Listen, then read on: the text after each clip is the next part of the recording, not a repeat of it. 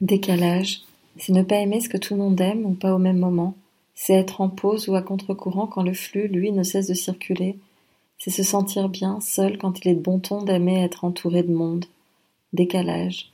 Un homme est installé devant une boutique de luxe près du Panthéon. Je ne sais pas depuis combien de temps il est là. S'il avait voulu porter une de ses robes de haute couture, il aurait fallu qu'il puisse entrer, prendre la robe, la payer et partir.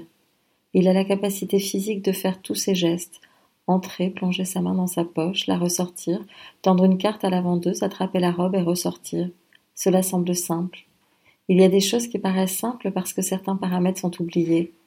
La capacité à faire des choses dans cette société tient à ce que l'on a ou à ce que l'on n'a pas.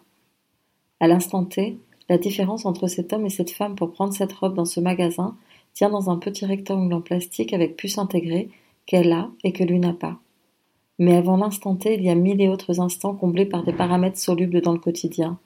Des paramètres non répertoriés qui pourtant creusent les inégalités. Avoir des parents propriétaires qui gagnent énormément ou pas tant que ça, mais qui pourront payer un appart à leur enfant quand il voudra suivre ses études.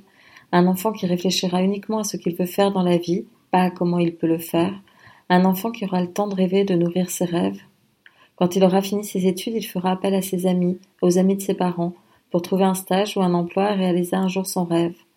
En attendant, il prendra n'importe quel job et gardera l'espoir de trouver ce qu'il cherche. À aucun moment il ne se doutera que d'autres n'ont pas d'aide possible, de soutien, d'espoir, et qu'à la moindre embûche c'est un gouffre qui s'ouvre sous leurs pieds. Députés, sénateurs, cadres supérieurs, hauts responsables de tout poil, combien ont conscience de l'existence et des conséquences de ces paramètres non répertoriés?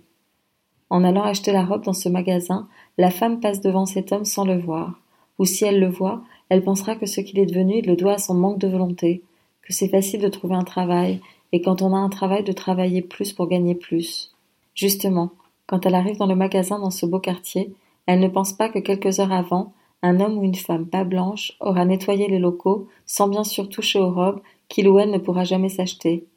Il ou elle se sera levé à quatre heures du matin pour partir à cinq heures, prendre le bus ou faire le chemin à pied jusqu'à la gare, attendre le RER, e arriver à Paris, prendre le métro et faire deux heures de ménage en pensant à ses enfants qu'une fois de plus, il ou elle n'aura pas vu se lever et ira ailleurs recommencer le même boulot épuisant.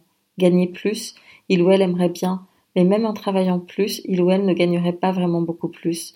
En travaillant plus, son corps ne tiendrait pas, et la semaine durerait plus de 68 heures.